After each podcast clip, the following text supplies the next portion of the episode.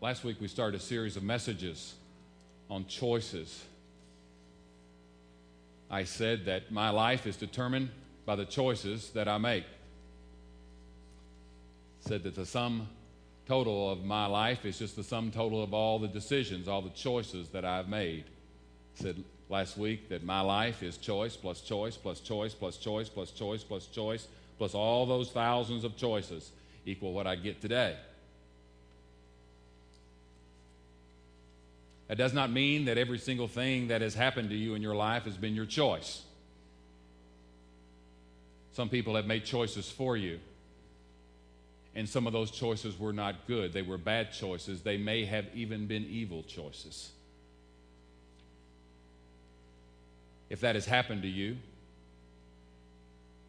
you now have a choice on how you're going to deal with that. You now have a choice on how you're going to deal with it. Whether your life to be determined by someone else's choices, someone else's decisions for you, or by the grace of God to be able to ask God to be able to help you to leave that behind, no matter how traumatic, no matter how bad that was, and for you to be able to live a new life in Jesus Christ. That is a choice that you have, or I can be able to, as I said last week, waller in the pack. George Jones uh, teamed up with me and helped me preach last week, if you were here. Uh, for those of you that were not here, uh, we're going to give an encore performance, okay? You don't even have to flick your lighter here for George to give an encore performance. If you've never been to a concert for encore, they hold lighters up. So last week, I don't know if George knew, and probably uh, I'm certain probably that he didn't know, that that's straight from Deuteronomy chapter thirty. If you have your Bible, that's the same passage we were in last week and the same passage that we're going to be able to land on this week as well. We said this is the second giving of the law. Deuteros means two, nomos means law. Moses sees fit by the Spirit of God to be able to give the law to the people a second time before they go into a land of prosperity, before they go into a land of milk and honey. He sees fit to be able to repeat the law to them. And after thirty chapters of doing that, he finishes here. Deuteronomy chapter thirty, verse fifteen. The Bible says, "See, I set before you today life and prosperity, death and destruction. For I command you to love the Lord your God, to walk in his ways, to keep his commands, decrees, and laws. Then you will live and increase, and the Lord your God will bless you in the land you are entering to possess. But if your heart turns away, and you are not obedient, and if you are drawn away to bow down to other gods and worship them, I declare to you this day that you will certainly be destroyed. You will not live long in the land you are crossing the Jordan to enter and possess." Verse nineteen, "This day I call heaven and earth as witnesses against you that I have set before you life and death, blessings and curses. Now choose life." Now choose life. "So that you and your children may live, and that you may love the Lord your God. Listen to his voice and hold fast to him. For the Lord is your life, and he will give you many years in the land he swore to give you to your fathers, Abraham, Isaac, and Jacob." What's the first choice that we are to make? What's right here in this passage? After Moses sets out the, the primacy of choice, sets out the, the, that the choices are supreme in our life, and we're going to determine whether we experience life or death or blessings and curses in this life, the very first choice, the most important choice for us to be able to make, listed right here in this passage. "See, I set before you today life and prosperity, death and destruction, for I command you today to love the Lord your God." The Old Testament, the writings that are full of law, that are full of thou shalt and thou shalt nots, the very first choice that's laid before us here is to love the Lord your God. And it's even repeated. It's even repeated. "This day I call heaven and earth as witnesses against you that I've set before you life and death, blessings and curses. Now choose life so that you and your children may live and that you may love the Lord your God." I think it's fascinating. I think it's fascinating. but the holy God of the universe, the creator God, the God that said, this far shall the oceans come and no farther. That God tells me and tells you to love him. Before he tells us to obey him, before he tells us to serve him, before he tells us to give to him, he says the choice that you have to make that is foundational to all those other things is that you've got to enter into a heart relationship with me. You've got to enter into a real relationship with me that's based upon love. You know that Jesus was asked the very same question in the New Testament when the religious leaders were trying to trip him up. They were trying to fool him. They were trying to make him look like a fool. And they asked him in both Matthew and both Mark, what's the, the, the number one thing out of all these sixteen, excuse me, six hundred thirteen laws in the Old Testament? What's the number one thing? What's the greatest commandment? Commandment. And Jesus very quickly just, just cuts right to the quick and summarizes the whole thing. He says, you love the Lord your God with all your heart, soul, mind, and strength. Second commandment's like the first. You love your neighbor as yourself. Friends, this, this whole thing for us, the very first choice for us, is not a choice to obey. Oh, we, we need to obey. In fact, First John tells us that if, if we say we love God and don't obey his commandments, the First John calls me a liar. If I tell you that I love God, but don't do what he says, First John, God in his word, calls me a liar, and you too. Obedience is important, but it's not the foundational issue. What, how that obedience should flow out of a love relationship with God, because I can be obedient and not love him. I can be obedient and not loving.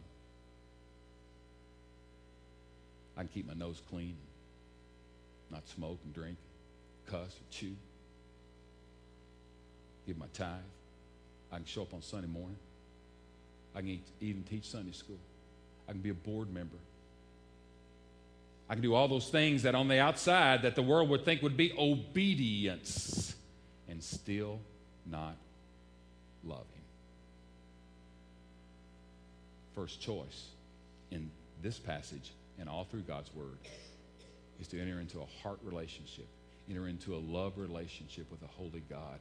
All through Deuteronomy, love the Lord your God, love the Lord your God, love the Lord. It's all through the book of Deuteronomy as Moses repeats the law. Let me ask you today, do you have that kind of relationship with God? It forever impacted me as a young Christian. I may have been a one-year-old Christian. I, I don't know. But my pastor at that time was talking about somebody, and he was talking about someone in the church that kind of, that kind of irritated him a little bit. I know there's nobody in here that ever irritates the pastor. I know that, okay? But in that church there was. He was even a Nazarene church, okay? So he was talking about somebody that was getting on his nerves just a little bit.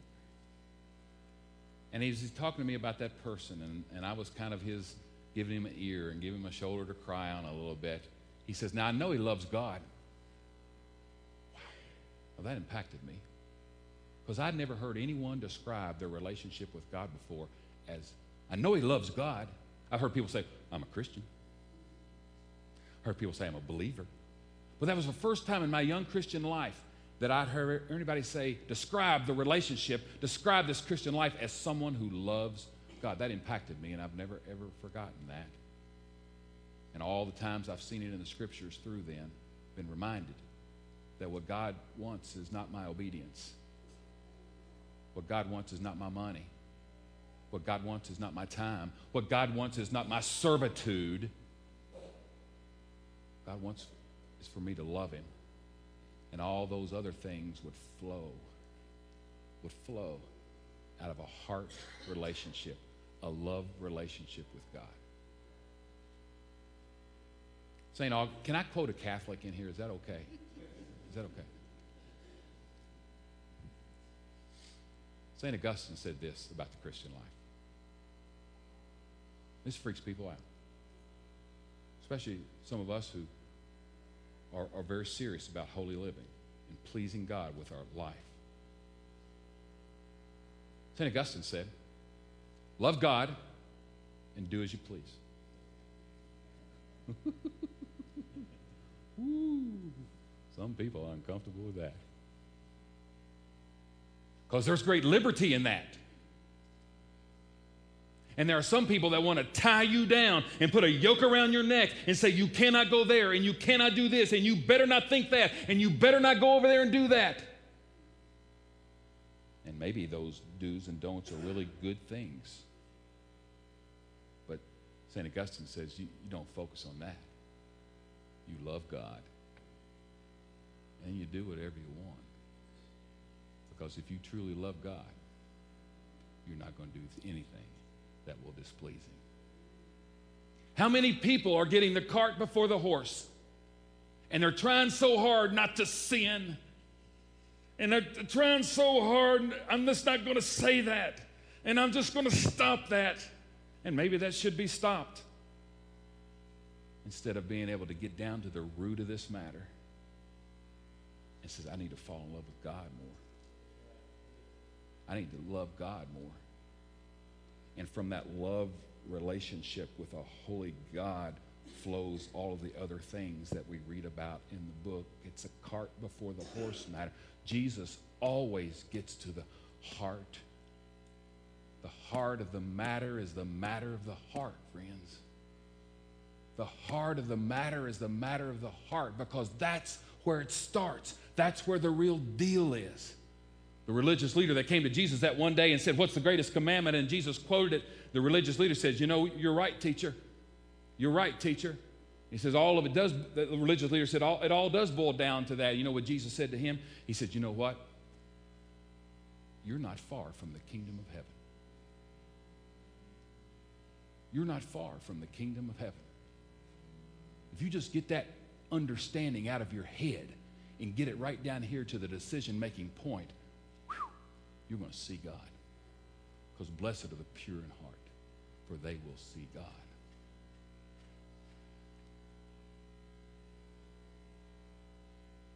How do I love somebody I can't see?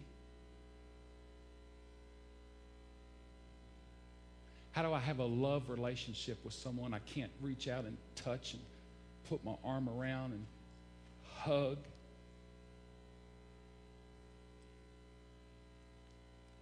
Well, don't ever go out and buy a book on how to love God in three easy steps, because it's false. This is a lifelong journey of what it means to be able to love God. And I'm not even sure we'll have it all figured out by the time that they lay us out in front of everybody in the church. But some things I've discovered in my life that help me in this love relationship that keeps it from being just a, a, a servitude relationship. After all, Jesus said to his disciples, he says, I no longer call you servants. I call you friends. I no longer call you servants. I call you friends. Jesus spoke in relationship words, and he spoke all the way through in relationship words in the New Testament, because it was about a born-again experience, a new birth. God is our Father. That's relationship words. We have been adopted, and now we are children of God. It was all about relationships, as Jesus tried to describe this relationship that we have with the Father through Him. And as we work on trying to develop this heart relationship, it's helped me to be able to understand and to love Him. It helped me to be able to understand of all that He's done for me. The Bible says, excuse me, Jesus said, those who have sinned much, love much. Prostitute is, is, is, is falls down at the feet of Jesus and crying on his feet and washing his feet with her tears and drying them with her hair, and, and, and, and everybody's putting her down. Don't you know who's crying at your feet there, Jesus? You don't want her down there. And he says, you know what? Those who have sinned much, love much. Being aware of what God has done for you. And it doesn't make any difference if you were saved as a, as, as a young kid and the only thing, worst thing you ever did was throw out some kind of four-letter word, or if you committed adultery on your spouse time and time again. It doesn't matter any difference, the degree of the sin. Knowing what God has done for you, and that you wouldn't come within a shout of heaven if it wasn't for His grace and love and forgiveness, that helps me enter into a love relationship, knowing what he has done for me. Jesus says, those who have sinned much love much. Why? Because we know what we've been forgiven of. We know what we've been forgiven of.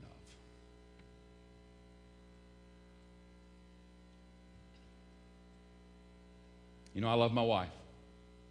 I love my wife now more at fifteen years of marriage than I did on November eighteenth, nineteen ninety-five. Sterling, First Church of the Nazarene, Sterling, Illinois, where I married her. I love her more today than I loved her at that day. Does that mean my love was incomplete at that day or somehow shallow? No. You know why I love her more today? I know her more today. I know her more today than I knew her fifteen years ago. And when you're in a relationship with someone who is real, the real deal, when you're in a relationship with someone who's a person of integrity and a person in character, and you know more and more about that person, and that character shines through more and more and more and more. The more you know, the more there is to love. And if I could say that about some human person, how much more I say that about a holy God who's holy in all of his character. The more I know him, the more I know him, the more I will love him. Apostle Paul says, I want to know Christ. I want to know Christ. The more I know him, the more I will experience him. The more I experience him, the more real he is to me. And the more real he is to me, the more he's like a real person. The more he's like, and I can reach out and touch him. The more he's like, and I can just almost be able to sense him right here with me. The more I can be able to love him. How do you know God? You know him through his word. He's chosen to reveal himself to us. He's chosen to reveal himself to us. He hasn't revealed it all. There's, there's, there's, there's unbelievable amount of things I'm sure he's kept to himself that us in our little finite minds could not even comprehend. But he's chosen to reveal himself to us. Page after page after page. How do I know him? I know him through his word. The Bible says I know him through nature. The Bible says how in the world can you even look outside and be able to see the things that we can be able to see through nature and not be able to know him in some way? The Bible says we know him through our conscience, that God has given us a conscience, that we know the truth. Whether we're submitted to it or not is another thing, but we know the truth because of our conscience. I encourage you to be on a lifelong quest to know him, because the more you know him, the more you will experience him. The more experience him, the more real he will become to you. The more real he is, the more easy, the easier it is to be able to love. I told you several weeks ago in my journey of trying to be able to walk with God closely and intimately in a personal heart relationship with, with him, one of the things I do is, is I just talk to him all the time. He's right there in the car next to me. I keep a running conversation going with him about big things, about little things. You, you'd laugh at me, but I went, it was cold last night, and we went to Dayton Mall with my boys, and about six thirty, and I, I, I found a close parking space, and I said, thank you, Jesus. And you can laugh at that if you want to. I can't say for sure God gave me that, but I'm talking to him. I'm talking to him. I did something that's going to freak you ladies out, okay? I couldn't do much shopping with my boys with me. It was, it was hard. They got that big playland in the middle of Dayton Mall. Don't tell Sue, she'll kill me. I got down on my knee and I looked at my boys right now and I said, don't you dare leave this playland. Yeah, yeah, okay, okay, okay. I put him right there in that playland, and I walked about five minutes away to Macy's to try to be able to find what I could do. And as I walked away, I said, God protect him. God protect him. Now, I'm not trying to excuse my irresponsibility and put it on God. I'm trying to say that I walk with him and I talk with him. and is real to me. Friday morning, Friday's my day off, and Sue got Christopher out of bed at seven o'clock, and I was still laying in bed, and I saw Sue.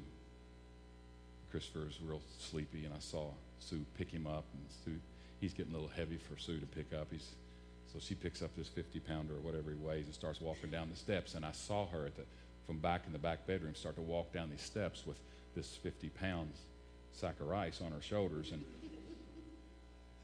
I said, protect her. Protect her, Jesus. Don't let her trip. I'm not patting myself on the back. I'm just telling you what I try to do to make God real in my life, because the more real He is, the more I can enter into a heartfelt relationship with Him, and I can be able to love Him. And that's the first choice. The first choice is not to be obedient. The first choice is not to serve Him. The first choice is not to give. The first choice is fall in love with Him and allow all of that to flow. One other thing that I've discovered in my life that helps me love this one that I can't see and can't touch. The Bible tells me in First John that we love God because He first loved us. I can't go around patting myself on the shoulder. If I love God today, it's only because He took the initiative. He moved on me. The Bible says I was dead in my trespasses and sin, and He had to move on me. Jesus says, no one comes to me unless the Father draws him. Jesus made the first move. I'm responding to that love. I'm, I'm getting to the point in my life. I used to think that preachers that preached on the love of God a lot, they were liberal preachers. That's how arrogant I was when I came out of seminary. There's just liberal preachers preaching on the love of God. Let, let's, let's, let's, let's, get down to, let's get down to business. Let's get down to holiness. Let's, let's get down to do this and don't do that. If you're a Christian, you need to act like it. But the more I'm walking with God and trying and living with His Word, I'm seeing that this love with God is, love of God is foundational. Is absolutely foundational to every single thing that God wants out of us. Apostle Paul prays, I pray that you would understand the height and width and length and breadth of the love of God, that you may be filled to the measure with all of His fullness, an understanding of that deep love. And we'll talk about that later. And the deep, deep, unending, unconditional. Do you know God love? Do you know God knows me better than any person on the face of this earth, and He still loves me? You know that, Jim? He knows you better than anybody on the face of this earth, and He, he knows you better than Sandy does, and He still loves you. He knows you when you have those thoughts you shouldn't have. And you know they're not Christian, so you don't ever verbalize them, but you... They're still there, and I don't know why they're there, and He still loves me.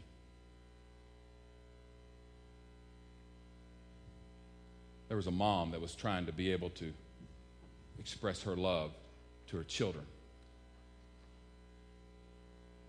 And at a funeral, at her funeral, she had written them three letters with the instructions not to be able to open these letters until after the funeral, and to when you're by yourself and reading them by yourself. Irma Bombeck wrote about this in one of her columns. Many of you will remember her. To that oldest son, she wrote words like this. To my oldest, I always loved you best because you were our first miracle. You were the genesis of a marriage, the fulfillment of young love, the promise of our infinity. You sustained us through the hamburger years, the first apartment furnished in early poverty, our first mode of transportation, a seven-inch T V set we paid for on thirty-six months. You wore new, had unused grandparents, and more clothes than a Barbie doll. You were the original model for unsure parents trying to work the bugs out. You got the strained lamb, open pens. Somebody remember open pens, don't you? For those of you who don't, used to be you didn't have these real easy diapers to bring. You had a safety pin you had to, right? And if you didn't attach that just right, your baby let you know it, right? You got the strained lamb, open pens, and three-hour naps. And I just want you to know I've always loved you best. To the middle child, she wrote this letter, and when he was by himself, uh, he read these words. I've always loved you best because you drew the dumb spot in the family, and it made you stronger. You cried less, had more patience, war faded, and never in your life did you do anything first. But it only made you more special. You are the one we relax with and realize the dog can kiss you in the mouth and you won't get sick. You're the one that we realized that you could cross the street by yourself long before you could ever get married. And the world wouldn't come to an end if you went to bed with dirty feet. I just want you to know that I always loved you best. To the baby, the youngest, she writes, I always loved you best because the endings generally are sad and you are such a joy. You readily accepted milk-stained bibs, the lower bunk, the cracked baseball bat, the baby book that was never filled. There was just not enough time. You are the one we held on to so tightly. For you see, you are the link with the past that gives us reason for tomorrow. You darken our hair, you quicken our steps, you square our shoulders, you restore our vision, and give us humor that security and maturity can't give us. When your hairline takes the shape of Lake Erie, and your hair has the color of new fallen snow, and your children will tire over you, you will still be my baby. And I just wanted you to know that I loved you best. I think God wanted me to come here to you today and look every one of you square in the eye and on the authority of God's word tell you that he loves you best.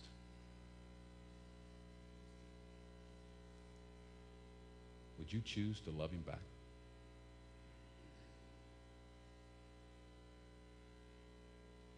He loves you best. And what he asks for you is to be able to love him back. Let's pray together.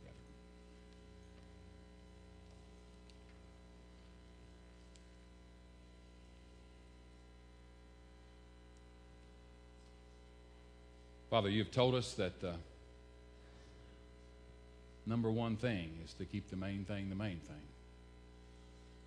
You've told us, Father, that through all the do's and don'ts and all the th- places we should go and shouldn't go and things we should say and shouldn't say and all those good things, you've told us never to forsake our first love.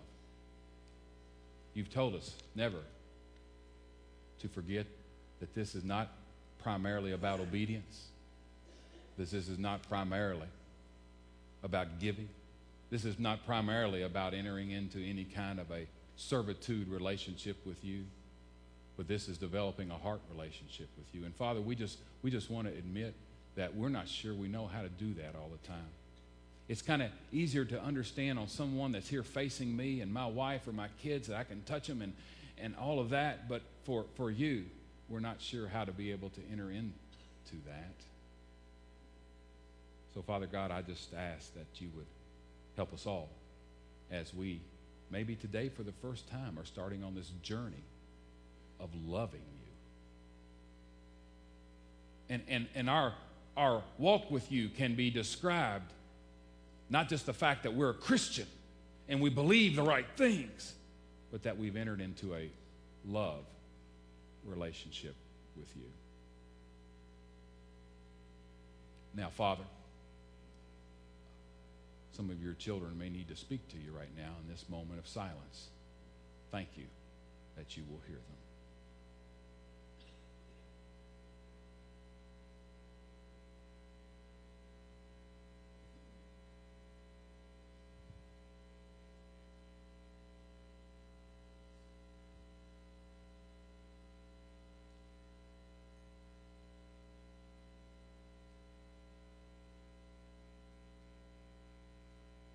Father, we don't understand it, but we somehow believe that you love us best. Help us to choose to love you back. Help us to choose to love you back. We pray these things in the name of the The best picture of your love that you've ever given us. In the name of Jesus. Amen.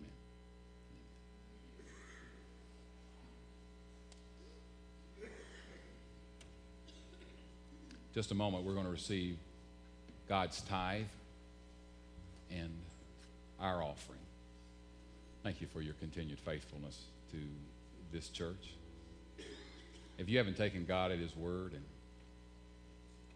where He tells us to test Him in this whole area and see if I won't prove faithful to you, take Him up on that. Take Him up on that. And see if He will not be faithful in this area of our giving.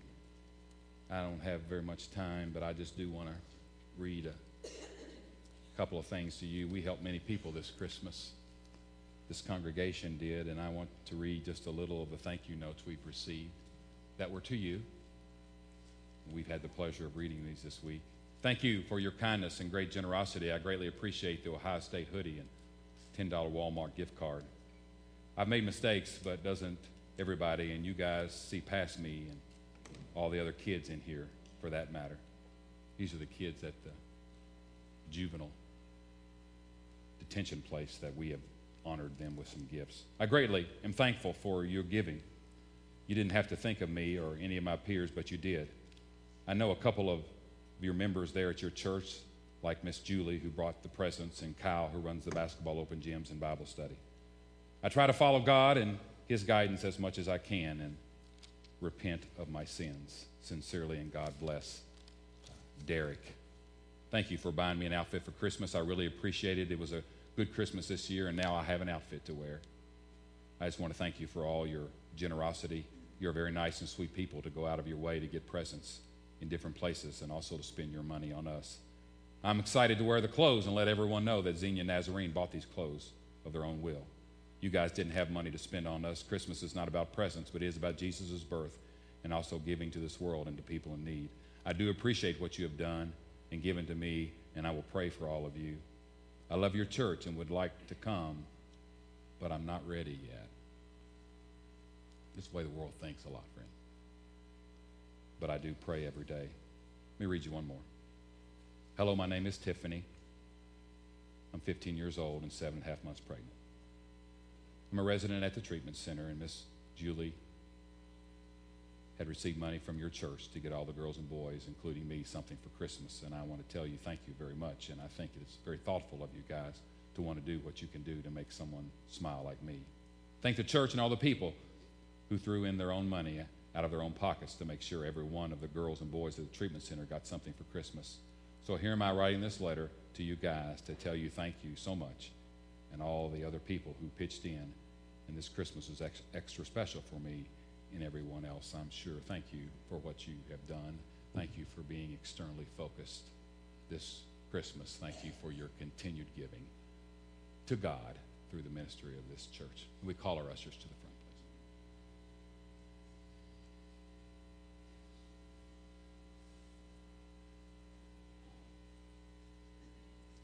Father God, we ask now that you would be able to take what you call a tithe and our offerings. You would take them, you would multiply them, and you would use them to further your kingdom in Xenia and around the world. In Jesus' name,